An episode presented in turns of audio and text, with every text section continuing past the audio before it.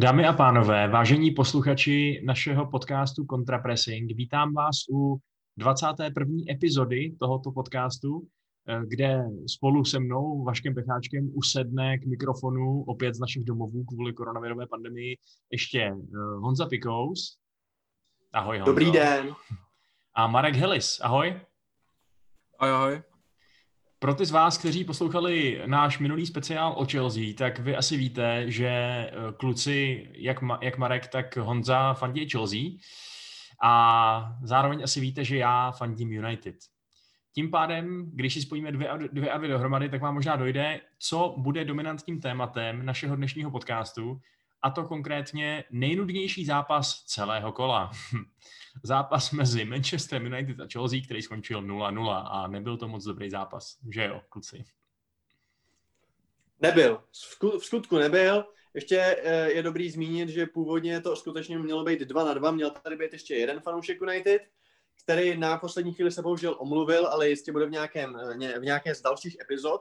Ale bylo to skutečně naplánovaný tak, že to bude skutečně čtyři lidi, dva fanoušci, dva fanoušci a bude to skutečně analýza, debata, bude to, bude to do hloubky a bude to fakt dobrý. No nakonec ten zápas se ukázal, že se dá shrnout asi tak za čtyři minuty. Bylo to takový, když si vzpomenu na legendární díl mého oblíbeného seriálu Záložník přihrává na centra, ten ho drží, drží ho, stále ho drží. Bylo to hrozný, bylo to strašný, bylo to nuda, bylo to opatrný. E, vlastně jsme neviděli skoro žádný střely na bránu, když už tak e, z United. Tady já bych taky začal eh, chválit Chelsea, protože vemu si spíš teda Chelsea, United nechám na kolegovi. Mendy, super zákroky, sice se mi moc nelíbí, jak se vlastně Mendy, uh, současně s tím, jak se chválí Mendy, se prostě šije do kepy, přijde mi to už trošku jako patologický, jo, prostě jakože, no to by nechytil, a to by jaký nechytil, no to, no to už by vůbec nechytil. Prostě jako sorry, kepa je prostě teď dvojka, je to jasný, ale nevidím důvod, proč něj dělat jako úplný oblba. To je jedna věc. Druhá věc, Reece James, super, prostě výborný, eh, výborný centry, hraje s velkým potenciálem, který opravdu si myslím může ohrozit Arnolda a porvat se s ním o, o toho pravého beka v Albionu. Samozřejmě částečně mu prospělo to, že prostě mohl hrát wave, mohl hrát toho wingbacka, když se hrálo vlastně na, na, na zadní trojku. Uh, další, koho chci pochválit, Aspilicueta, který právě byl, to je jedna jako z výhod za mě toho rozestavení, že mohli hrát oba, protože Aspilicueta tomu dává tu defenzivní prostě poctivost, to kapitánství, to lídrovství, eh, ten eh, takový ten prostě eh, poctivý přístup a zase James prostě je samozřejmě ofenzivnější a je to jako lepší fotbalista, co si budeme technicky a tak dále. To se mi líbilo. Líbil se mi Thiago Silva, jsem hrozně rád, že se naplňují moje slova o tom, že je skutečně posila, že se do toho už pomalu dostává a že už je platný a myslím si, že prostě ten stoper, který minimálně v této sezóně může být skutečně tím tahonem a, a je třeba jako na diskuzi, jestli při zranění Fandajka to nebude nejlepší stoper celé ligy. Uvidíme.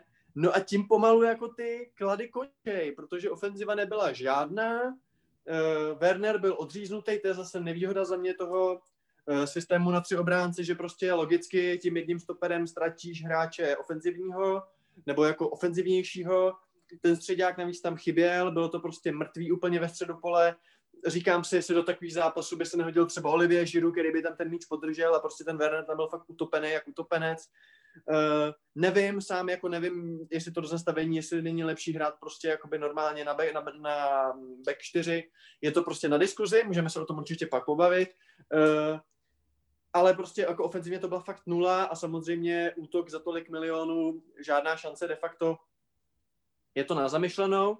Nicméně jako bod od Trefford dobrý, měly to být tři body, uh, protože jsem měl jako pad penalta, ale o tom jako, to asi se o tom nemusíme vůbec bavit, prostě já jsem si chvíli myslel, že se fakt dívám prostě na nějaký wrestling nebo prostě UFC nebo nevím, jaký mi hodil do stroje, jako vždycky prostě přišel složit k zemi, to bylo jako šílený, jsou na to téma mimochodem výborný jako koláže, uh, nechápu, že prostě něco takového se jako neřešilo, respektive nejdřív to bylo, že se to neřešilo vůbec, pak se ukázalo, že se to teda řešilo, ale evidentně takovou chvilinku, že to ani jsme nepostřehli a jako vrchol absurdity za 10 vteřin se řeší prostě naprostá marginalita, že jo, proti tomu, takže jako to, já, to je prostě k smíchu, jako o tom já se nehodlám vůbec bavit, jo, ale jinak ten zápas jako takový, za mě je to ze strany Chelsea takový mech, jo, jako na jednu stranu cením dvě nuly v jednom týdnu, super, Jako po těch hruzostrašných výkonech v, ofenzi, eh, pardon, v defenzivě rozhodně se to musí ocenit. Na druhou stranu, jak se jich dosáhlo. Prostě bylo to dost defenzivní, ta taktika, a vedlo to k tomu, že v ofenzivě oba ty zápasy byly hrozný. Jo? A už jsem to tady říkal před natáčením. Zaznamenal jsem názory některých fans, který jsou jako, vy jste nevděční prostě, jo, parchanti. Vy nejdřív kritizujete, že dostáváme góly, teď je nedostáváme a zase kritizujete, že nedáváme góly. Já tomu rozumím, chápu, že prostě Rom wasn't Bill in the day, ale stejně si myslím, že prostě tohle není jako úplně cesta, jo, jako jasně je super, že se chytají prostě ty posily, že defenzivně se to jako staví, ale stejně v těch zápasech ofenzivně nebylo nic. Střed pole byl strašný, Kante je z formy, Jorginho prostě uh, neumí bránit, nevím, proč nehrál Kovačič, jestli jako je nějak uh, jestli má prostě něco, nějaký zdravotní problém, protože jinak nechápu, proč nehraje. A tenhle ten double pivot prostě za mě je absolutně ne, nefunkční. A prostě ty dvě nuly jsou super, je to super odrazový můstek, ale za mě by to nemělo jakoby zatmavit nám v oči, že jako je všechno dobrý. Není, prostě ta impotence v útoku je strašná. Eh, nadále trošku pochybuju o Lampardových jako kvalitách prostě stran taktiky. A viděl jsem jako příspěvek o tom hezký na Twitteru, že jako jsme viděli zápas dvou velmi dobrých týmů s velmi dobrýma hráčema, který trénují dva manažeři, kteří ty hráči umí namotivovat, ale neví, co s nima. Jo? A to mi bohužel přijde docela přesný. Takže toliko asi za mě, takže uh, uvidíme, co třeba ze strany Chelsea na to řekne Mára. Samozřejmě pak pojďme se pobavit i o tom, co na to třeba řekneš ty Vašku stran United, tak je tam hodně věcí zajímavých. Uh, asi se můžeme pobavit o nákupu jednoho hráče z Ajaxu, který si dosud vlastně nekop a je to pro mě absolutně nepochopitelný, proč teda přicházel, ale těch témat je víc, takže možná Vašku ti dám zase slovo a rozveď to nějak. Tak monolog to byl solidní. Já teď se zeptám Máry, jestli souhlasí, nebo jestli se stotožňuje s tím názorem, že vlastně uh, to byly dva týmy, kteří se spolu utkali, který možná byli trošku nasažený tím, uh, tím jako veřejným pohledem na ně, jakožto na týmy, který mají teď momentálně strašně špatnou obranu a tak se prostě rozhodli, že tentokrát budou bránit dobře. Možná i na úkor toho, aby byli odvážní a aby se snažili hrát do svých ofenzivních, uh, ofenzivních sil. Co si o tom myslíš o tom, o tom, jak ty týmy se prezentovaly, Máro, celkově za to? Já myslím, že Honza tento vystihl naprosto perfektně, tam asi ani není pořád co dodat. Souhlasím, že je to až taková přehnaná reakce na to, že vlastně třeba, když budu mluvit konkrétně o Chelsea, takže dává góly a zase spoustu jich inkasuje z toho důvodu, eh, všude koluje po internetu, že Chelsea zkrátka musí soupeře přestřílet na to, aby vyhrála, proto skóre typu 4-3-3-2. Eh, v, v, oba týmy se prezentovali velmi defenzivně, opravdu hodně dost. Už jenom když jsem viděl to rozestavení, který Lampard zvolil, bylo hodně defenzivní, hráči hodně bránili, z toho důvodu tam bylo pár momentů, kdy dobře mohli jsme dát branku, párkrát tam něco nevyšlo, vím, že Pulišič tam měl uh, taky pěknou šanci, kdy mu tam prostě projít balón, protože nečekal, že úplně mu, že prostě projde přes obránce. Souhlasím, že hodně defenzivně laděný zápas, zároveň teda ale musím, jak už Honza vyzdvihnul, Mendy, Tiago a Spilicuetari skvělý prostě. Uh, ten Mendy za, tam, za, za, mě bomba. Ten Mendy tam hezky, hezky polapil tu, ten Rashfordův únik, že jo? který teda možná měl být řešený hmm. spíš nějakým lobem, protože byl hodně vyběhnutý, ale, ale zákrok to byl rozhodně dobrý, takový dechovský skoro, nohou, reflexivní. Uh, ale teda hmm. pak tam měl fakt pozoruhodnou tu jednu přihrávku, která, kterou si vlastně skoro dal vlastní gol. To vám asi muselo docela zatrnout, ne, kluci? Určitě, určitě. Je, no, jako, promiň Máro, to byl moment, jako, kdy nám zatrnulo. On obecně Mendy jako má trošku furt takový jako výkyvy. On je vlastně v prvním zápase, co chytal proti Spurs v ligovém poháru, tak tam taky podběh jeden balon jako není bezchybný, ale určitě je to jako dobrý příslip a Uh, je to jako skvělý golman, mě, mě, mě pobavilo, když si teď řekl, že to měl řešit lobem, tak jsem si vzpomněl na loba, že jo, krční páteř křupne, když se na ní dupne, ale to je odbočka. Každopádně, uh, Vašku, uh, co United, byl jsi spokojený, protože tady se řešilo, že je to takový trošku souboj kriplů, jako dvou týmů, který jsou docela dost hejtovaný, jak už zmínil i Mára stran veřejného dění, tak uh, jako byl to podle tebe jako dobrý výkon, nebo jsi spokojen s tím, co United předvedli, protože jako byli aktivnější, akčnější, asi rozhodně jako měli blíž k výhře, ale nevyhráli.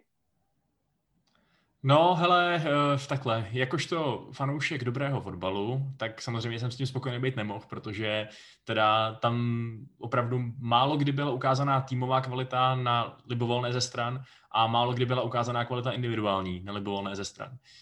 takže to ve finále byl spíš takový zvláštní taktický souboj, u kterého jsem si říkal, že oba dva ty týmy mají vlastně na mnohem víc, než předvádějí a snažil jsem se identifikovat, proč to tak je, proč sakra se hraje takhle pomalu, bez pohybu, eh, neuvěřitelně konzervativně a tak dál. A samozřejmě bych nad tím daleko mi ohrnoval nos, kdyby jedna z těch šancí tam bývala padla, kdyby prostě tam Rashford v poslední minutě trefil, eh, trefil tu střelu z dálky třeba například, ale, eh, ale nepadla a tím pádem jako s tím nejsem, nejsem rozhodně vůbec inklinovaný házet nějaký stinný rajčata, ale žádný speciální výkon to samozřejmě taky nebyl. No. Opět jsme viděli, že, že části toho týmu... Ale čerství, jo. Eh, čerství, aby si, aby si trochu zobli a měli na příště víc sil, to možná jo, no. Ale, ale jako viděli jsme opět limitace částí toho týmu, například, eh, například ta skutečnost, že asi jako Daniel James by se nedostal do základní jedenáctky žádného z týmů v top desítce Premier League, možná vůbec žádného Premier League, to asi o to není potřeba diskutovat. Uh, viděli jsme, že vlastně když hraje ten defenzivní double pivot McTominay Fred, tak uh, ta kreativita, kterou obvykle poskytuje Pogba, tam prostě chybí, ačkoliv na druhou stranu se člověk vyhne tomu, že Pogba udělá nějakou strašnou minulou v rozehrávce a je z toho proti útoka gol, že jo? Uh, a jako asi i ten Luke Shaw třeba není taková, taková ofenzivní hrozba, jako by třeba poskytl Alex Teles. Takže jo, a, a van, o Van Bissakovi už dlouhodobě víme, že to je daleko spíš defenzivní krajní obránce, než opravdu takový ten moderní polokřídlo, poloobránce, eh, jak se prezentuje třeba Chilwell, že jo.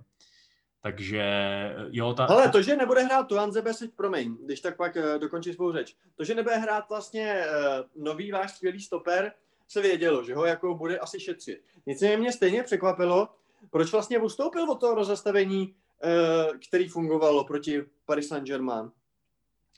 No, do, dobrá otázka, no. Já si myslím, že jedna, která asi Zebe po tom, co byl že jo, mimo zase prostě Bůh ví kolik měsíců, deset měsíců nebo kolik byl mimo, tak uh, kdyby měl nastoupit do, do dalšího fyzicky intenzivního zápasu, kde by musel totálně makat a snažit se běhat celý zápas s nějakým Wernerem a nějakým prostě Pulišičem a dalšími super rychlýma hráčema, tak by toho měl plný kecky. No ne, tak třetího, třetí CBčko by hrál Lukšo a, a Teles by hrál uh, Wimbeka, že jo? Jo, jasně, Nemusel no. bys tam dávat tohle.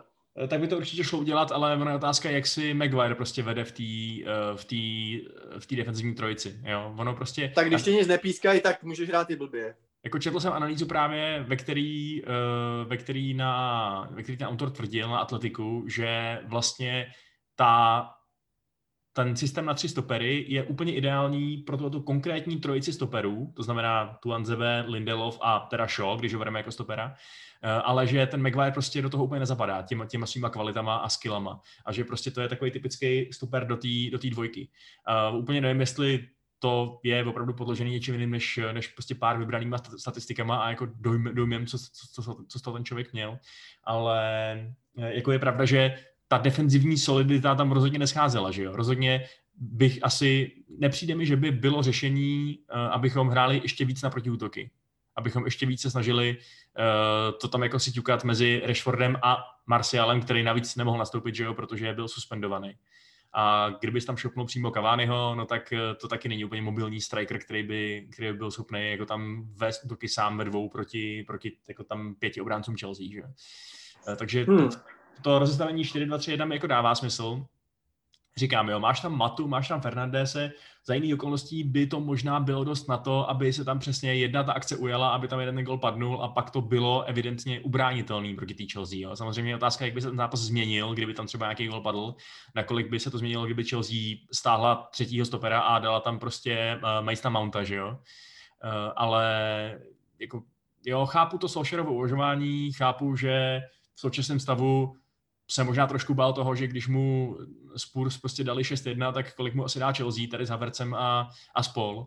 A tak to prostě vzal trochu opatrnějc a jako říkám, no, kdyby to bývalo vyšlo, kdyby tam prostě Cavani mu padl jeho první do v rudém dresu, tak uh, mohl být Solskjaer oslavovaný jako nejčí taktický bůh od Bob Fergusona, ale nepadlo to tam, no. Hele, zeptáme se našeho uh, Chelsea frienda, jak ty si teda viděl to rozestavení? Protože jakoby, ano, mohli díky němu zazářit, jak už jsem říkal, Aspy a Aspy a Rhys. Na druhou stranu souhlasíš třeba se mnou, že to možná nás ta ztráta toho jednoho muže v poli limitovala v útoku? Já si myslím, že jo, rozhodně i mě překvapilo, že, že nepostavil Kovačiče, jak jsi sám říkal, momentálně Kante, je, jeho forma je taková, na co šáhnete, pomalu faul, Žoržíňo to samý. Eh, překvapilo mě, že tam nebyl Kovačič, to dost a řekl bych, že ta formace nás dost limitovala v, těch, v tom útoku, no, v té ofenzivě. To samé jsem čekal, že by tam možná dal spíš Mounta než Haverce, o to jsme se bavili. Uh, myslím si, že nás to trochu limitovalo a to, to samé bylo se střídáním. Čekal jsem, že třeba Lampard by mohl teoreticky formaci změnit během zápasu, třeba během poločasu, že vidí, dobře funguje to, ale tak um, ta ofenziva tam není taková, nestalo se. I se střídáním čekal, už jsem si chvilkama říkal, do, do kolikátý minuty chtěl se čekat, jestli do 80. nebo do kdy. Uh, myslím si, že nás to trošičku limitovalo. No ve finále no, teda... Jako, no. Promiň, Vašku, to je nevýhoda Zoomu, že bohužel, že se nevidíme, že skáči, si, skáčím do řeči. Tak mluv ty, Honzo. Dobře, já chci říct to, že... Uh, já teď jsem zapomněl svoji řeč. Jo, už vím. Uh, jako Kovačič taky nechápu, už jsem říkal, protože prostě sorry, je duo jako jeden neumí přihrávat, že jo, Kanté, druhý neumí bránit, Jorginho. Za mě jako unacceptable, hezké, hezké české slovo. A myslím si, že prostě třeba Mount, byť dostává jakoby samozřejmě nátěr, že to je prostě jeho, jeho, jeho pet, pet, pet prostě uh, Frankovo, tak do tohle zápasu já bych ho dal. Ačkoliv jinak mám taky výhrady, tak tady podle mě hrát měl, protože přesně ten jeho pressing a, a kontrapressing, aby jsme si dělali reklamu, a prostě tu, tu, tu agresivitu a tu, tu, jak je provokuje a jak prostě do nich jde a jak prostě je takový vitální, proti komu jinému než proti Matovi a proti Fernandésovi, který jsou prostě leniví lemry, proti, a Shawovi a on je ten Maguire, proti komu jinému to chceš použít, jo? Jakože já chápu, že Mounta nedáš do zápasu proti jako Burnley, ale naopak prostě tady jsem ho čekal, takže tohle mě jako taky překvapilo. A uh, další věc, co prostě nevím, no, jako ta ofenziva je to otázka, no, jako protože my jsme, jako víš co, hele, kdyby to bylo 0-0 a jako spálili jsme šest šancí, neřekl ani slovo, ale my jsme neměli ani jednu, jo. A prostě bída. Hmm. Kdyby tam bylo aspoň vidět, že to ofenzivně funguje zkrátka, no, že jako dobře, prostě ty šance tam jsou, nepromění je, tak tam není co řešit, to je prostě problém, ale když tam fakt ty šance nejsou, tak tam prostě bude nějaký problém s tou ofenzivou. ofenzivou. Přesně jak jsi říkal, kdyby tam byl Maut, je dravější, prostě jde víc po balonu, rozhodně víc než Havertz, ten přesně, by, by, přesně to nám chybělo v tom středu. Všechno to taháme furt po krajích, už jsme o tom mluvili i v tom podcastu předešlým. Střed je úplně mrtvej tímhle s tím a myslím si, že právě Mount by toho to vyřešil. Hmm. A vy teda máte výhrady i k tomu, že United eh, nenasadili, případně nenasazují toho Donnyho van de Beeka? No já určitě, já nechápu, proč ho kupovali, protože to je hráč, který potenciálně může hrát všechny tři pozice v záloze, 6-8-10 a nehraje je ani jednu. A pokud přijde, a pak radši, což mi přijde creepy, radši Ole hraje na desíce prostě Pavla Pogbu, jak, říká, jak mu říká tu hezky, já mu to říkám taky, uh, prostě, tak pokud radši tam dá jako jeho a toho, tak jako proč ho přiváděl, jako na co, jako na co je to teda alternativa, jako mě to fakt přijde zvláštní a uh, nevím, jako tak on musí být fakt naštvaný, jako protože když přijdeš s tím, že jako asi mu Ole něco řek, jakože nějaký jeho plán, nebo a pak prostě uh, tam jako nehraje vůbec vlastně ani v takovémhle zápase, jako já to nechápu, jako pojďme se bavit o tom, jaký je střed Frank McTominay, že si rozumí, že do nějakých zápasů to dává smysl, ale jako ten Van de Beek, jako Říkám, já. jako pokud prostě, no, povídej. No, hele, já budu teda oponovat v tom, že může hrát kdekoliv, jo. Já si myslím, že Van, že Van de Beek byl kupovaný z jednoho důvodu a to je ten, že Bruno Fernandes nemůže hrát všechny zápasy. Uh, jo, ten, ten kluk, ten Van de Beek, jeho největší skill je ten. Dobře, že... ale když pak, promiň, ale když pak, když pak Pavel Pogba, já jsem mu tak říkal i dřív než Tukan, tak eh, pokud jakoby hraje, vole, desítku, což prostě není jeho post, víc než ten Van de Beek, když se teda shodneme na to a přijmeme tu tezi, že teda Van de Beek je nejvíc desítka z těch tří pozic, byť já si, podle mě je to jako taková osmička, ale dobře, tak jako sorry, ale na co ten hráč teda je? Jako v jakých zápasech ho chceš teda použít? Jako v jakých? No, ideálně, tak víš co, ta sezóna bude mít, pokud se nevypadne od nikud žádný, žádných pohárů a, a Evropy a tak dále, tak bude mít prostě zase přes 60 zápasů. Je to nahuštěný, uh, hrozí nám všem tady, nebo jim tam všem a nám taky hrozí covid. Uh, ta rotace bude potřeba a Fernandez prostě, víš co, Ole si ověřil, že po té, co Fernandez přišel, tak ten tým je úplně jiný. transformovaný k lepšímu. Když máš tuhle tu jednu kreativní osobnost, která je schopná prostě operovat mezi těma liniema a která fakt dodá takový ten, uh, vlastně je to je to takový žijící, chodící protiargument tomu tvrzení, že ta klasická desítka, ten podhrotový záložník kreativní už prostě není potřeba, že, že Ezilové už jsou zastaralí. Uh, Ezil možná už zastaralý je, ale Fernandez a Spoln ještě nejsou. A myslím si, že Van de Beek právě je tady od toho, aby uh, na, na něj trochu zatlačil, že jo, aby prostě neměl pocit, že, že jako žádná konkurence neexistuje a aby teda samozřejmě taky hodně hrál, no. ale zároveň chápu, že Ole dá přednost v takovémhle zápase, kdy je potřeba teda být asi trochu konzervativnější tomu Fernandesovi, což je náš nejlepší hráč. A potom ve chvíli, kdy, uh, kdy se teda střídá, tak jako oni tam přišli, že jo, Greenwood, Cavani a, uh, a Pogba, což jsou prostě všechno hráči, u kterých se, jako, u kterých se šupnej pochopit, proč je tam ten Ole dal, že jo? Jakože kdybych byl já ten trenér a chtěl ten zápas změnit a uh, přidat tam nějaký golový potenciál, tak po těch všech třech hráčích sáhnu asi dřív než po, než po Van de Beekovi, který určitě ukázal, že je jako šikovný, že, že přesně to, to místo si najít umí a už dokonce i, i, teda, i teda dal toho góla, ale jako není to takový ten přímý upgrade na nikoho, že jo?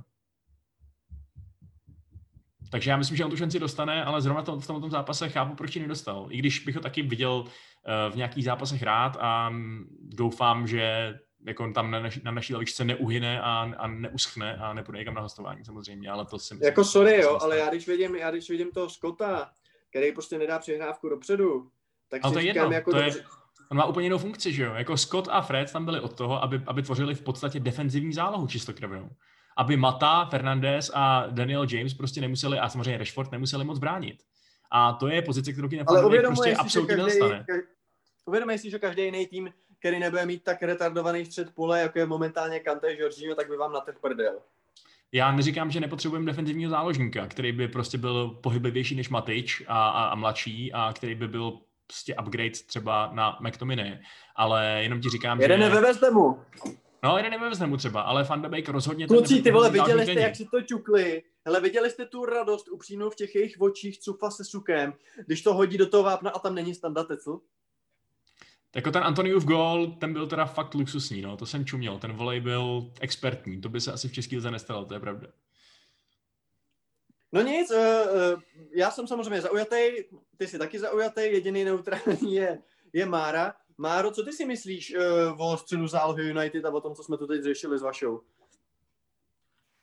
Uh, co se týče Vardebeka, uh, tak bylo docela vtipný podívat se na to, jak tam sedí pomalu smutný, to oběhlo v podstatě internet, div, že mu tam neuklápla slza. Vím, že i snad Patrice Evra vlastně výrukoval s tím, že teda proč jsme ho kupovali teda, jako k čemu je, když ho tam ani nepostaví Solskjaer. Uh, taky mě překvapilo, že, že mu nedal šanci. Dobře, ze základu chápu, dobře, tak mu ji nedal. I, i mě překvapilo, že ho právě nevystřídal. Dobře, bylo to docela překvapení, i co jsem sledoval z, pozice jako fanouška Chelsea, tak uh, různě na Facebooku, tak jsem čet, že lidi nepochopili, proč zrovna přišel von, když vlastně United tlačí bota úplně jinde. Ano, potom přišel Teles, dobře, to je jedno řešení, vím, že se tam řešil stoper v United, a právě přišlo to, přišel jako docela s velkým otazníkem, jako proč zrovna on. Ano, je dobrý, ale proč zrovna on, když tam prostě pozice je právě Pogba, je tam Fernandez, prostě co se týče zálohy, tak tam právě problém takovej nebyl. Uh, jak říkáš, já jsem takový nezaujatý, zatím ho tak jako pozoruju, názor jsem si na to ještě asi neudělal, no, ale překvapilo mě, že ho včera nenasadil, ale... Takhle, já jako, já vím, proč ho přivedli, já nechápu, proč ho nehrajou, jo, jako to, že ho přivedli, naopak to mi přišlo super a jsem to chválil v tom úplně prvním podcastu po tom jeho příchodu, že protože Fernandez nemůže odehrát všechno to konec co vidíme teď, protože ten, když tahá nohy, tak prostě jako United jsou poloviční. Pogba je jednou tak, jednou tak, navíc má zranění a navíc prostě to. Takže za mě jakoby alternativa k těmhle dvou byl super, ale nevím, proč tu šanci dost, prostě nedostal. Jo, to určitě, to určitě souhlasím, že uh, myslel jsem to jako první pohled. Když ho přitáhli, tak jsem si říkal, proč, jako k čemu. Určitě souhlasím, že teď je vidět, že prostě hodně, Ole a celkově United sází strašně na Fernandese, který prostě na to nemá, jako odehrát všechny zápasy, to prostě nejde, to ani není možný. Jestli United se udrží ve všech pohárech prostě, tak to, to bude zápasu, to nelze prostě, to nejde. Takže určitě je to osvěžení, je to zajímavý, protože že k tomu druhý hráč z Ajaxu v Premier League, že jo, přiš, přišel z Jež, teďka přišel právě Van de Beek, takže určitě nějaký osvěžení, ten hráč je super. Jenom ze začátku to pro mě bylo docela překvapení, ale teď jako už jenom jak to říkáte, i tak naprosto chápu, proč přišel a je za mě teda zklamání, že včera nenastoupil, no. Hmm. Jako konec konců jsme na, na začátku sezóny, no, což, mě, eh, což mě vlastně přivádí k další otázce, eh, asi už definitivní ohledně toho zápasu. Je ten bod lepší pro Chelsea nebo pro United, nebo je to pro oba docela dobrý bod? Když se podíváme na tabulku, tak vidíme, že Chelsea je teda vlastně, eh, je teda vlastně momentálně, že má 9 bodů a United mají teda jenom 7, ale zápas k dobru, takže... Já nechám kolegu jako prvního. Dobře teda. Uh, ten bod, myslím si, že je to takový pěkný kompromis v rámci obou týmů. Uh, takhle, já nedokážu asi říct, který tým byl lepší. Chelsea si myslím, že měla určitý čas, kdy fakt jako diktovala tempo hry, fakt prostě držela balon, United k ničemu nepustila. Ten konec, myslím si, že to jsme měli, jak se říká, z prdele kliku. Mendy nás tam dost podržel, to jako si myslím, že to, to jako nebylo, to bylo fakt štěstí je to takový, je, je to hezký bod pro každýho, ale v rámci toho, jaká je momentálně tabulka, není to ani pro jeden tým moc, si myslím, že v, oba dva týmy tratí tím, že mají jenom bod. Hmm. No. No, uh, takhle. Já se tě stejně ještě zeptám, uh, Vašku. Uh, ten Scott s tím Fredem, ty jsi s nima teda jakoby spokojený, jako vnímáš to opravdu tak, že protože já, sorry, ale přesně jak říká jako Mára, podle mě, kdyby tam místo toho Tomine přišel ten Van de Beek, tak prostě to třeba rozhejbe a třeba nás prostě porazíte. Jako ty si fakt myslíš, že jako tohle je double pivot jako, nechci říct snů, to vím, že není, ale jakoby furt si myslíš, že prostě ti dává jako smysl do takových zápasů prostě. No tak eh, podle mě by bylo nasazování, eh, nasazování Fernandese a Van de Beeka v jedné záloze který, kterým chrání záda Fred sebevražedný. Jo? Možná, možná, kdyby za ním hrál Matič, který má zrovna dobrý den, tak by to mohlo fungovat v tom klasickém pepovském stylu, který má rád toho svého jednoho defenzivního záložníka a před ním ty dva ofenzivní, že jo. Ale prostě jako umíš si představit, že by jako asi by se musel tím pádem o ty defenzivní povinnosti podělit i ten Fernandez a bylo by to spíš takový klasický 4-3-3 eh, a tím pádem vlastně trošku Eh, eliminuješ tu největší Fernandesovou přednost, která je ta, že on je prostě smrtící v té eh, poslední třetině hřiště, kde ti vymyslí ten finální pás, že jo. Jo, on, ty, ty úplně nechceš, aby, aby, aby, aby, aby on byl ten hráč, který mění obranu v útok. Na to jsou přesně jiní hráči. Na to je Fred, na to je i ten McTominay. A ty chceš, aby Fernandez hrál, hrál prostě předu. A myslím si, že špatně, nebo myslím si, že prostě asi úplně jinak chápeme to, jaký jsou ty uh, silné stránky toho Van de. Přesně tak, že já si i myslím, že on nebyl ani ten, kdo v tom Ajaxu tohle to zařizoval, tu, tu, tu, tu transition fázi, jo? že to byl možná právě přesně spíš ten De Jong, který je dneska v Barceloně. A uh, on, ten Van de Beek byl spíš o tom, že si našel to místo a pak z něj mohl tvořit nebo, nebo hrozit a tak dále. Takže... No, no za mě, no dokončí myšlenku. No jenom si myslím, že by to prostě bylo úplně šíleně útočný a šíleně nestabilní v zásadě proti Nevím, týmu jako hele, je Chelsea. za mě ideální ideální uh, trojka do tohohle zápasu by byla Fernandez a za ním Matič s Van de Beekem. Matič jako ten statický prostě defensive midfielder, prostě holdy, holdingovský, vedle něj Van de Beek box to box, prostě trochu bráním, trochu útočím a Fernandez kreativní, uh, kreativní číslo 10 a myslím si, že by to byla záloha jako svině. Hmm. Já nesouhlasím, protože si nemyslím, že Van de Beek je box-to-box midfielder prostě, no. Myslím si, že je spíš ofenzivní. To je, to je asi ten Dobře, rozdíl v okay, názorech. No. Uh, a jinak teda ještě se pobavme, uh, pobavme se teda i o Chelsea. Jako já to zase musím zmínit, jo. Prostě já pláču po Rosovi Barkley. Protože když vidím prostě ty dva zoufalce, což je momentálně Kanté a Jorginho prostě a Kovačič dobře, jako určitě by byl lepší, nehraje, nevím proč, OK, dobře, Frank, Frank knows, ale prostě ten Barkley si myslím, že by právě v takovém zápase, klidně vedle toho Kantého, uh, neříkám, že to je nějaký extra jako de- defen- defensive man, není, ale nebo jako oživení, dá to tam v 60. minutě, nebo prostě nevím. Prostě já si fakt myslím, a teď zase budu směřovat na Máru, já si myslím, že to byla chyba, že jsme dali hostovat. Jo, taky. Do, do, do, dost mi tam chybí vlastně kdy, kdykoliv, kdy přišel, tak přišly právě takový ty lampardovský střely z dálky, které nám momentálně prostě přesně, chybějí. Přesně, a, a to bylo vidět skoro v každém zápase, i proti Liverpoolu, ty hráči se prostě bojí střílet z dálky, jo. Nikoho tam nemáme takovýho, když, když zaspomínáme právě na Lamparda, střely prostě spoza šestnáctky, ideál prostě, jo, dlouhý vzdálenosti. A neba, nebo, nebál se vypálit. A vždycky z toho byl krásný go, tak nám to ukázal i Ross Barkley, že dokáže vystřelit z, z, z velké vzdálenosti. A i takhle dal gol, že jo, proti, proti Liverpoolu, když Astona Villa totálně zdemolovala, že jo. Takže tohle si myslím, že nám tam chybí a upřímně řečeno byl jsem dost překvapený, že odešel. Ale zase kam by se, kam by se vešel jo, v tom, v tom rozestavení, který jsme viděli? On by, on by hrál teda v té vaší uh, vizi jednoho z těch dvou středních záložníků v tom jako 5-2-3? Protože to asi není úplně jeho pozice, že jo? Aby, aby se musel věnovat tomu bránění a tý, přesně té distribuci a tomu... Uh, tý, Jorginho se taky nevěnuje bránění vašeho, ale... No, ale to takový, takový tam prostě stabilní, jako hráč, který aspoň ukutuje prostor, že jo? Ačkoliv to třeba není nějaký úžasný uh, hráč do tvrdého zákroku, tak zároveň prostě jako ví si rady v té nejhlubší pozici, což dokázal, když tam vystrnadil Kantého pod dvěma různýma trenérama. A mm, to je prostě právě opak toho Barkleyho, který naopak by si asi nejlíp rozuměl z pozicí, která by byla ještě nad tou, nad tou dvojicí, ne? Záložní. Prostě byl by to výrazně já věřím, já věřím, že kdyby tam byl, já věřím, že kdyby tam byl prostě Kanté s ním, tak to prostě by nějak šlo v tom double pivotu, jo. Když mě Žoržíňa, jako on je dobrý, ale prostě v jednom rozestavení, jo. Prostě na double pivotu je podle mě hrozný a absolutně nepoužitelný. Jinak to, co říkal Mára, to jsem přesně chtěl říct, krásně jsem mu to jenom takhle přenechal Havercovsky, jako přesně v momentě, kdy jsme prostě impotentní ve vápni, že se tam ani nedostaneme, no tak kurva potřeba jít střílet z 30 metrů. A takový hráč tam prostě není.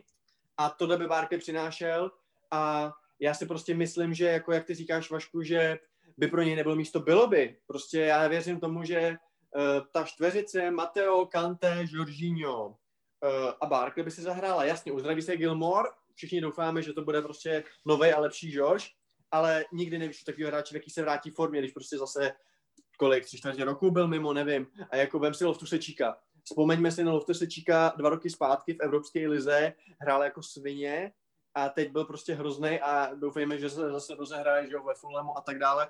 Ale za mě ten Barkley prostě, hele, je to fotbalista, je to prostě kreativní mozek, Uh, nesouhlasím s tím, že musí hrát jenom jako AM, podle mě může hrát to CM, jasně, nebe hrát toho nejdefenzivnějšího, ale věřím tomu, že by prostě tam fungovat mohl. Uh, dává góly a hlavně podle mě nebe piskovat, když bude nastupovat jako náhradník, jo. Takže za mě tohle je prostě chyba. Mm-hmm. Jo, tak eh, hele, úplně si myslím, že váš názor bude sdílený velkou částí, velkou částí Na TikToku. Chelsea komunity. Ale pojďme možná teda už se přesunout od tady těch dvou trapných, nudných týmů ze středu tabulky, který nikoho nezajímají a přesuneme se k těm týmům, který budou hrát o titul, což je teda konkrétně, uh, což je teda konkrétně Everton a Aston Villa, který oba ztratili teď v posledním kole.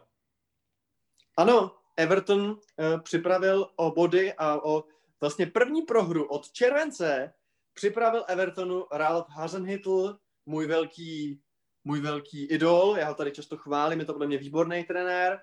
Eh, je to určitě zajímavý výsledek. A teď možná se nabízí otázka, jestli je to nějaký, jakoby, co ten zápas, samozřejmě Evertonu chyběli nějaký hráči, ale...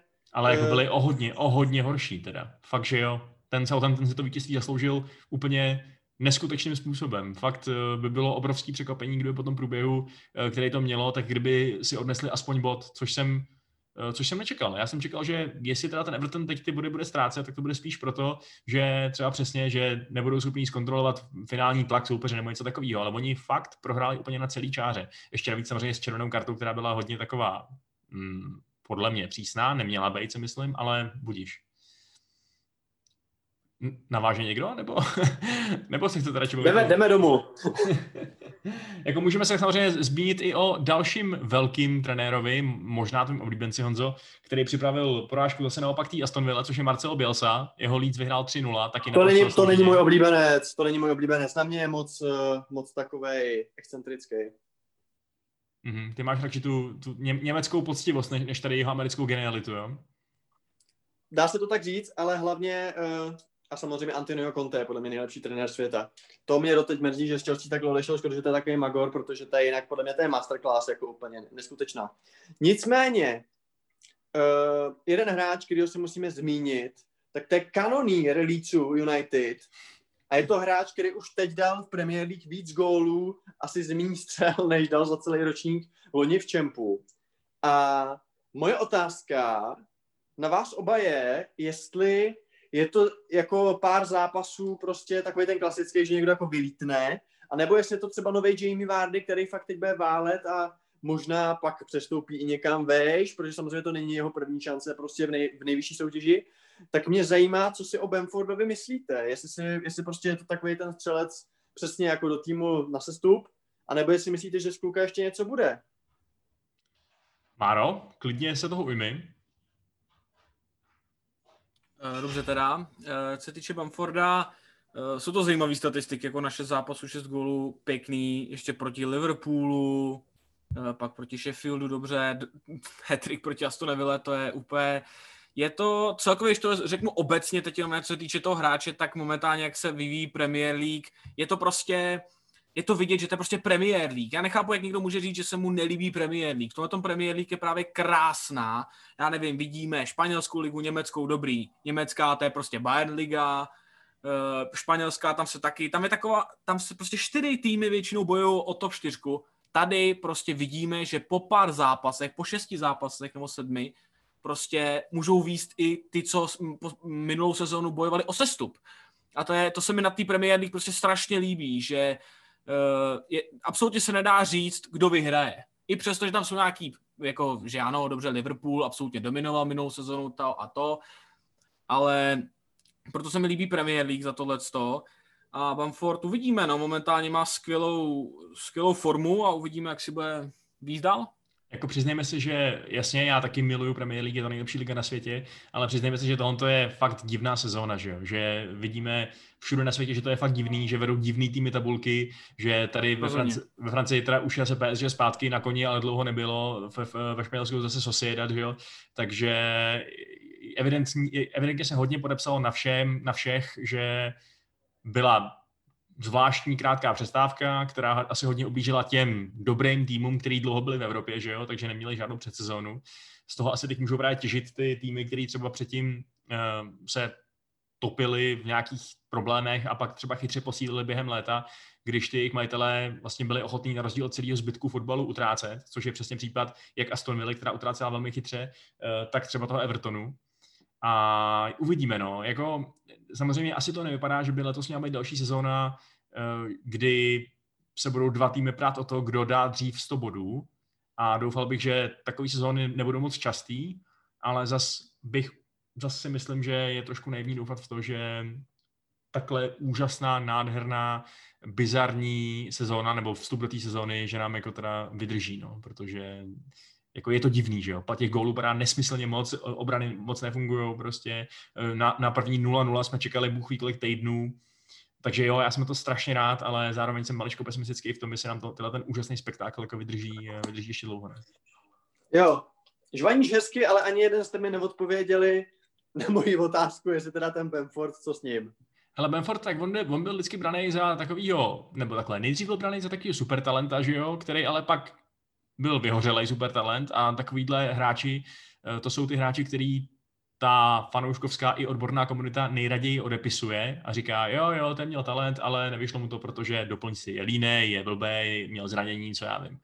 Ale zároveň existují i hráči, kteří prostě ten svůj talent naplnějí až po nějaký době a ten Benford jako nevypadá to, že by to byla náhoda, že jo? Tohle to není jeho, jeho první dobrá eh, štace, jako první, první dobrá, mm, dobrý období v jeho kariéře. Uh, on ho, Bielsa ho zbožňuje z nějakého důvodu, je, je nějaký důvod, proč prostě je to hroťák číslo jedna, ačkoliv tam máš Rodriga, který dobře je trochu jiný typ útočníka, ale, ale i tak. Nej, nejdražší posila v historii klubu, že jo? Tak, uh, aspoň myslím, teda, pardon, teď, abych neříkal nesmysly. Ale takže jo, já, já budu jenom rád, když prostě další tedy anglický talent dokáže, že ne vždycky tohoto síčkování musí být pravdivý nebo musí být uh, přesný. No. Já, mu, já mu držím palce stejně jako celému lícu, který mi připomíná, že vlastně záleží, jako je, je mi daleko sympatičnější ten Leeds, který přijde a hraje si svůj, svůj vlastní značku fotbalu, než prostě West Brom a Fulham, který přijdou a snaží se to nějak ukopat, aby teda jako možná zuby nechty nesestoupily. No. A zatím to teda nevypadá, že by jim tahle taktika měla fungovat, protože Fulham je hrozný a West Brom je jenom o něco méně hrozná, takže... Hm. Hele Máro, a já se tě zeptám teda ale ještě jedno, teď mi odpověz. Myslíš si, že Bamford bude mít na to, a vím, že to je předčasný, že máme jako málo těch zápasů odehraných, ale stejně, myslíš, že bude mít na to přesunout se vejš? Stejně jak říkal Vašek, nikdy není pozdě na to vystřelit a jakoby navázat na to dobrý staty na to měl, párkrát spadnul. Já si myslím, že teďka to k němu může předvíst. Jak říkal i Vašek, ty týmy, jak někteří neměli právě tu předsezóní tu, tak tady ty na tom těžej, nakoupili chytře, líc taky pěkně. Já si myslím, že jo, že k může, k může navázat na to, co dělá teďka a klidně ho to může vystřelit dál. Já věřím, že pokud se mu tahle sezona povede, v Lícu nezůstane. Nebo minimálně další sezónu půjde, protože já myslím si, že bude chtít útočit na vyšší příčky. Jako fakt mě zajímalo, jestli Leeds třeba bude schopný potvrdit to, že teď hraje fakt hezký fotbal, takový docela unikátní fotbal, hrozně intenzivní, že jo? Eh, a jestli fakt třeba bude schopný bojovat i o Champions League. Samozřejmě je to teď úplně neuvěřitelně předčasný o tom mluvit, jo? Máme za sebou opravdu jako šest zápasů, to není vůbec nic, ale konec konců je to tým, který teď postoupil zpátky do první ligy po buchví kolika letech, je pátý, má prostě, je, je tři body od prvního místa a uh, jako přijde mi, že je to jeden z těch sympatičtějších příběhů momentální Premier League. No. Um... no a teď přijdeme k něčemu nesympatickému, a to je Arsenal. Arsenal nás včera všechny potěšil, když prohrál s Leicesterem uh, a Arsenal není tak dobrý, jak se možná čekalo, protože samozřejmě, že se pod Artetu asi jako nějak herně zvedli a že tam, že to má nějakou jako filozofii, nějaký fištran, to jako že víme, jo. Nicméně, a že samozřejmě za Emeryho to bylo hrozný. Nicméně, já tady zavřu okno, pardon. Uh, je to prostě divný, uh, ruchy z ulice, to víte, rušné, rušné Budějovice, je to prostě fakt jako divný, že když se podíváte čistě na čísla, a beru to, že Emery byl prostě nenáviděný a že to bylo hrozný, tak uh, já už jsem vám to kluci posílal uh, a přečtu vám to, milí posluchači. Emery Arteta, bavíme se o zápasech v nejvyšší soutěži, tedy v Premier League pouze. Odehráno zápasu oba 26. Výher Emery 15, Mikel Arteta 12. Remíz Emery 5, uh, Arteta 6 a porážky Arteta 8, Emery 6. Co znamená uh, win ratio 58% Emery, 46% Arteta. Vstřelené góly Emery 53, pouze 40 uh, u Artety.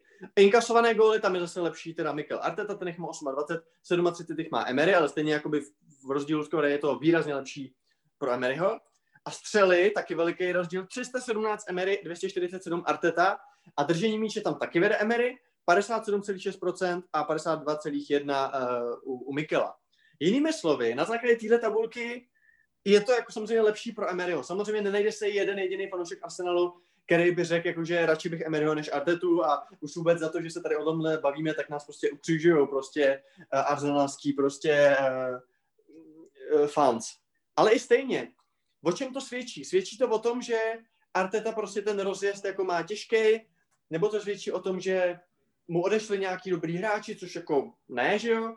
Uh, nebo to svědčí o tom, že prostě Arteta je možná přehypovaný, nebo to svědčí o tom, že Emery byl prostě uh, moc hejtovaný, nebo o čem to vlastně Vašku svědčí tohle, protože jako tohle jsou čísla a prostě čísla nelžou, že jak by řekl Petr Ludvík. Jasně, ale můžeš si vybrat čísla, jaký potřebuješ. A kdyby si vybral třeba čísla z konce Emeryho vlády, tak si myslím, že dostaneš úplně jiný obrázek. Jo? Je, je, Emery měl dobrý, dobrý vstup do té kariéry Arsenalu. Já si myslím, že s ním byli všichni vlastně docela spokojení, že uh, v těch číslech nebo v těch prvotních zápasech, který ty cituješ, tak vlastně asi nikdo nevolal po, po jeho hlavě. To přišlo až potom, když se ukázalo, že ten tým si prostě nesedá, že to je naopak horší, že to je prostě od 10, od 10 k 5 v podstatě.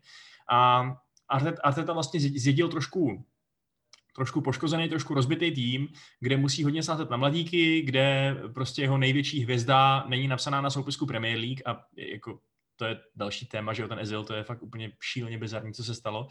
A mm, samozřejmě on se snaží asi prostě trošku nějak překopat tu kulturu tam, jo, udělat, udělat tam z toho druhý Manchester City, nebo co já vím, což eh, se mu asi úplně nepodaří kvůli té úplně odlišné kultuře na tom, na té úrovni toho managementu, těch vlastníků a tak dále, ale budíš, jo, pokouší se prostě o, o nějaký typ revoluce. A tím pádem si myslím, že by bylo fakt daleko ferovější tyhle ty dva muže a jejich vlády soudit opravdu až potom, co jim dáš, co dáš konkrétně teda Artetovi nějaký čas na to, aby, aby dovedl ten svůj projekt aspoň k nějakému, ne ke konci, ale k nějakému středu, že jo. Aby si přesně, jakmile se Arteta přehoupne do, situace, že z té uh, křivky nahoru to půjde evidentně do křivky dolů, kde tam prostě neuvidíme ty, uh, ty známky naděje, jo tak to bude problém. Ale zatím tam ty známky naděje prostě jsou. Zatím vidíš, že ten arzenál v některých zápasech hraje skvěle. Že to fakt má koncepci, že to má hlavu a patu, že to má filozofii. což v té pozdní fázi Emeryho vlády tak vůbec nebylo, že jo? To bylo, to bylo zoufalství, to bylo plácání se v ničem. To, bylo, to byl chlap, který fakt neměl tušení, jak spravit ten totálně rozbitý stroj, který mu tam kouří a, a bouchá pod rukama.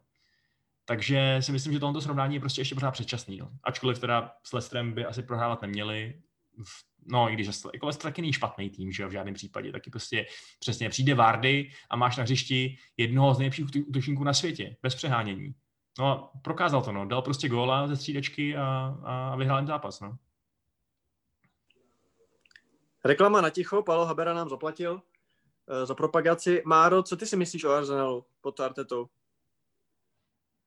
No, rozhodně souhlasím s Vaškem, že asi hodnotit to teďka na začátku, kdy vlastně začíná svůj projekt oproti, to, oproti celý vládě vlastně eh, je úplně nedává to úplně smysl, určitě, určitě dává smysl to hodnotit u těch konečných. I takhle, celkově dát Artetovi úplně stejný prostor, jako, jako právě dostal uh, a vlastně potom, po, potom by to šlo to srovnat. Arsenal, uh, měl tam nějaký zajímavý nákupy, tam přišel vlastně Thomas Partey, uh, proti Lestru prohrát, ten Lester je takový taky na houpačce, mi přijde. Uh, tam je to taky takový, rozhodně prohrát proti nima, jak, jak jsme řekli, Vardy, jo, taky přišel z lavičky, ukázal prostě, že je jeden z nejlepších útočníků, takže hodnotit Emeryho a Artetu, uh, myslím si, že zatím předčasný. Určitě si myslím, že kolem Artety je velký hype, hodně často, slí, hodně často hlavně na stránce vidím, jak ho srovnávají s Frankem, že Frank je úplně někde jinde, že jako Arteta je vodost lepší a takhle, uh, nevím, dle mého názoru strašně brzo soudit, to je první věc. Druhá věc je přece jenom Arteta má za sebou, i přesto, že ne jako hlavní trenér nebo jako manažer, tak i přesto jako, že asistent, tak jednoho z nejlepších trenérů, co jsou, tak si myslím, že to je docela krutý takhle srovnávat Lamparda společně s Artetou, ale myslím si, že Arsenal mm, stejně jako Chelsea nebo United, ještě tam prostě jsou nějaký vroubky, všichni tři manažeři se učej. A myslím, že teď to srovnávat s předešlým Arsenálem pod Emerym je zatím předčasné. Konec konců Leicester měl obecně za to výborný vstup do Premier League, že jo, teď teda měli dvě porážky, ale, eh, ale vlastně, jo, kdyby si musel sadit, tak já vlastně nevím, jestli bych považoval za favorita Arsenal nebo Leicester v tuto chvíli, takže prohrát 1-0 uh, gólem, který prostě může padnout, jo, může padnout, můžeš ho dát, můžeš ho dostat, tak, uh, tak zase bych to nedělal z tohohle jednoho zápasu úplnou katastrofu. No. Ale já bych možná od těch našich obecných tlachů Uh, přešel ke konkrétním uh, datům. A to je samozřejmě to, že, nebo uh, jakoby názor, že Arsenal prostě nedává moc gólů. A mně přijde, že jim prostě chybí targetman, jo?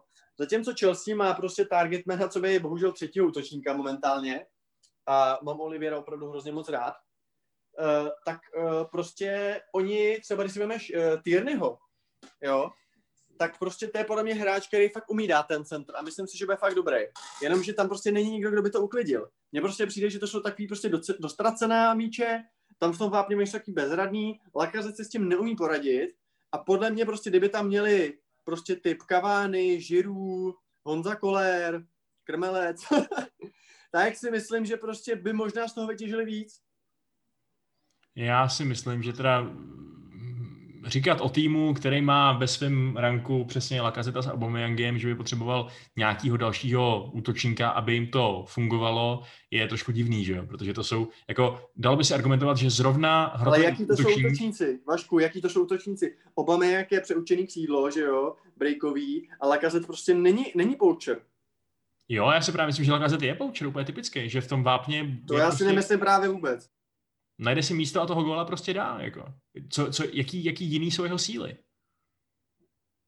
Já si myslím, že by tam měl být prostě útočník, který víc hraje zádek bráně a víc prostě bude plnit takovou tu devítku a víc si prostě poradí s tím, s tím centrem. Jako za mě to Lakazet prostě neumí konvertovat.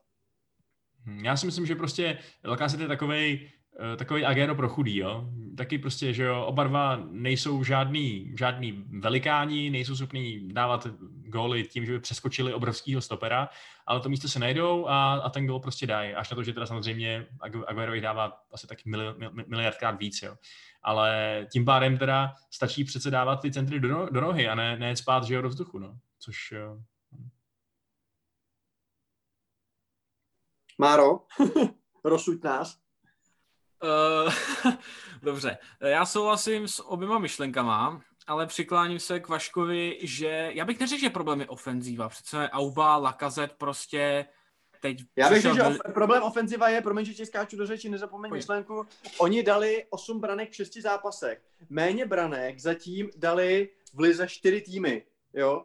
Takže Jo, takhle, to, to určitě. Co se týče branek určitě, ale myslím si, že to se týče jako obsazení jako takového, právě Aubameyang, Lacazette, koupili Pepeo, že jo, teď tam je Vilina, který teda zraněný, tak v tom problém nevidím. Určitě dávají málo branek, jako třeba proti Chelsea, že jo, která musí přestřílet každého, aby vůbec vyhrála, tak to určitě ale myslím si, že tam není problém, co se týče jako personální, že ty hráče tam mají, jenom je tam problém prostě nějak v systému, nedokážou tu branku dát. No ten systém, ten systém pochopitelně je opět zase docela defenzivní, že jo? takový zaměřený na to, aby zkontroloval ten zápas tím, že zase hraješ na tři stopery, zase hraješ na dva záložníky střední, který jsou v podstatě jako takový opět kontrolní nebo takový defenzivnějšího rázu, Uh, I když teda zrovna, zrovna Sebajos je asi ten, jako by byl schopný asi být nasazený i vejš, ale i tak, jo, v, tom, v tu chvíli opět se dostáváme k tomu, o čem jsme mluvili v případě Chelsea.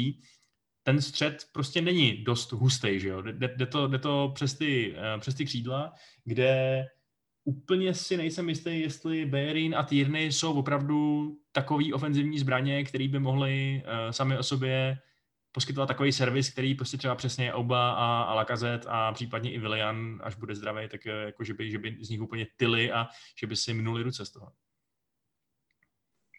No, já si teda od týdny myslím, že může být fakt dobrý, ale dobře, to je můj názor. Jinak, ty jsi říkal 4-2-3-1, ale včera hráli na tři středáky, ne? Uh, no právě, ne, říkám, že říkám, že hra, no to jsem, když jsem říkal, že hrají na, na tři stopery, na dva střed, středový záložníky, ne? No hráli na tři, ne? Ne, ne, hráli tři, čtyři.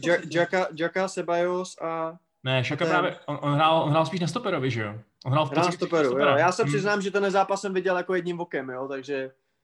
Jo, jako fakt hrál tak nízko, že si myslím, že to fakt ani nebyl moc záložník, no. OK. Dobře, a, a co ten party? No, nevyužili ho dobře, no, proti tomu Lestru. On vypadal úžasně v té Evropě, že jo, tam prostě dominoval tomu zápasu a člověk si říkal, ty jo, tak dobře, to je dobře utracených 50 milionů minus teda Torreira. Eh, a, a tentokrát to bylo takový, nevím, úplně jsem nebyl schopný nějak analyzovat, nebo ani jsem neskoumal, že bych jako četl nějaký články nebo tak, proč to tak přesně bylo, proč vypadal utopeně, proč prostě neměl ten vliv, který, uh, který asi je schopný mít. Asi prostě nebyl dost na balónu, no, si myslím, uh, jako takhle, jako na první pohled. A v tom zápase prostě moc nebyl, no. Ale z toho, co jsme viděli v té Evropě, mi přijde, že, a samozřejmě i v Atletiku, mi přijde, že ten kluk určitě má na to, aby se do té záložní řady Arsenalu prosazoval týden co týden. No ono, kdyby to tak nebylo, tak to asi docela blbý, když přišel za takový bakčíš teda. Ale OK, uh, Arsenal nechme Arsenalem. Liverpool samozřejmě řeší velkou hádanku, jak nahradit Virgila van Dijka. Uh, samozřejmě Fabinho se přesunul na stopera, kde se zatím vede dobře. Uh, vyhráli teď konc vlastně 2-1, jestli se nepletu. No a... Jo, 2-1. 2-1. A na to, jak jsme si říkali, že, že mají vlastně mizerný vstup do sezóny, který byl potržený eh, teda tím úplně příšerným debalkem s Aston Villou, tak no, najednou... Tak jsou zase, tak už zase skoro vedou, no. No, najednou Nicméně, jsou druhý o skóre, že jo? Já se chci bavit o tom středu obrany, hele. Uh, co ten Gomez, jako asi to zvládali docela dobře, byť teda jakoby ve vzduchu není úplně jistý, ale tak uh, jak jim to půjde bez toho Fandajka? No tak každopádně, já dám slovo Imarovi, ale jenom chci říct, že každopádně si myslím, že potřebují nutně v lednu přivíst někoho minimálně jako do počtu. Jo? I kdyby to měl být nějaký další Ragnar Klavan, někdo, kdo to dokáže vystužit takhle, aby Fabinho tam nemusel hrát, když to nebude potřeba, aby mohl hrát ve své přirozenější defenzivní záložní pozici a aby Liverpool prostě nebyl jako dvě zranění od toho, že na stoperu bude nastupovat James Milner, že jo? Co myslíš, Máro? Prostě souhlasím. Já myslím si, že Liverpool musí tu, tuhle tu situaci vyřešit právě nějakým příchodem v lednu. Uh, Van Dijka, to je prostě jak Barcelona ztratí Messiho, nebo prostě to je klíčový hráč, nejlepší obránce na světě, že jo. takže určitě v lednu musí, musí to nějak vyřešit. Uh, mluvit o spekulacích, jako že Mekáno a takhle, to je, myslím si, absolutně předčasný. Teď se bude spojovat vši, vši, všichni nejlepší obránci, teď budou spojovaný s Liverpoolem. Určitě to budou muset vyřešit, protože opravdu je, jak, jak říkal Vašek, opravdu jim chybí, aby se zranil ještě někdo a už to bude velký problém. Hmm, dokonce oni pustili i uh, toho Kiana Hoovera, že jo, uh, nebo jak, jak, se ten kluk, uh, na permanentní přestup do Wolves, což byl taky takový talentovaný, to byl stoper, si myslím, jestli se teď úplně strašně nepletu a nemám totální výparek paměti. Takže úplně nevím ani, jak jsou na tom v tý, na té úrovni té akademie, že by tam nějaký kluk mohl být přímo hned teď povýšený. A ona ta obrana vypadala už před sezónou, že je taková jako přesně trošku, trošku shaky, že vlastně by mohla uh, při pár červených kartách, případně teda zraněních, eh, vypadat hodně bledě. A, a jo, no, myslím si, že teď, teď bude Klop a spol hodně vyhlížet ten, ten začátek toho lednového přestupáku, protože nevěřím tomu, že by, že by prostě ta obraná dvojice uh, Gomez, Fabinho, uh, do, do který teda pak ještě nějak zasáhne i ten Matip, že jo, takže by byla schopná to ukopat jako do konce sezóny. A ten Van Dijk se zjevně asi dřív, o, o moc dřív nevrátí, že jo. No Van Dijk už letos nebude, to si myslím, že je docela, docela zřejmý. Nicméně Liverpool proti uh, Sheffieldu United uh, ustoupil od svého běžného rozestavení 4-3-3, hrál 4-2-3-1, z čehož docela těšil Diego Jota, drahá uh, letní posila uh, z Wolverhamptonu. Tak jak se vám tohle líbilo, Vašku? Nebo Máro? Kdo chcete? No tak za mě to bylo teda obrovský překvapení, jo, protože jsem, jsem si myslel, že uh, Klopp je jeden z těch trenérů, který si najdou systém a pak řeknou, OK, my jsme super a vy se teď snažte nás nějak zastavit. A vlastně tady přesně udělal něco velmi překvapivého. V podstatě hrál na čtyři útočníky, dalo by se říct, protože uh, vlastně když máš na hřišti Žotu, Firmína, Salaha a Maného, no tak jako OK, můžeš o Firminovi říkat, že je buchví jak kreativní útočník nebo jako SUčko nebo co, ale v reálu to prostě je úplně extrémně ofenzivní hráč, že jo, který je užitečný do té finální fáze, ne, ne do té přechodové. A mm, bylo to jako výsledkem jsou tři body, ale mně se ten výkon Liverpoolu teda úplně nelíbil. Jakože mi přišlo, že byli hodně otevřený a ten Sheffield, který, připomínám, je úplně hodně, hodně z formy, že jo, mají jeden jediný bod z šesti zápasů, tak tam normálně sahal po vítězství. A já si myslím, že ty šance na to normálně měl, aby vyhrál. Uh, a považuji za smůlu, že teda aspoň bod si neodvezli, uh, za smůlu z jejich pohledu. No, i ze svýho, přiznejme si. Takže úplně nevím, jestli tohle to bude taktika použitelná proti někomu jinému, než proti soupeřům, kteří jsou opravdu jako vyloženě hodně slabší, u kterých si Klop je tak nějak jistý, že tu záložní bitvu vyhraje jenom se dvěma záložníkama. No a to mi právě přesně, uh, to chci přesně řešit já, Vašku. Uh, Wijnaldum a kdo tam byl ten druhý? Mil, Milner? Prosím tě... Henderson, uh, jo, sorry, já si je pletu. Henderson, no, Henderson byl ten druhý. Henderson, Wijnaldum, uh, jako fungovalo to? No tak prostě je tam vidět, že jsou podle mě zvyklí na to, že v tom, že ty záloze jsou schopný častěji přečíslovat toho protivníka, jo? že prostě přesně ta jejich tříčlená záloha je hrozně dynamická a, a všechno, ale úplně neoplývá nějakým géniem, který by byl schopný protnout ty obraný nebo zálo, defenzivní záložní řady jedinou přihrávkou.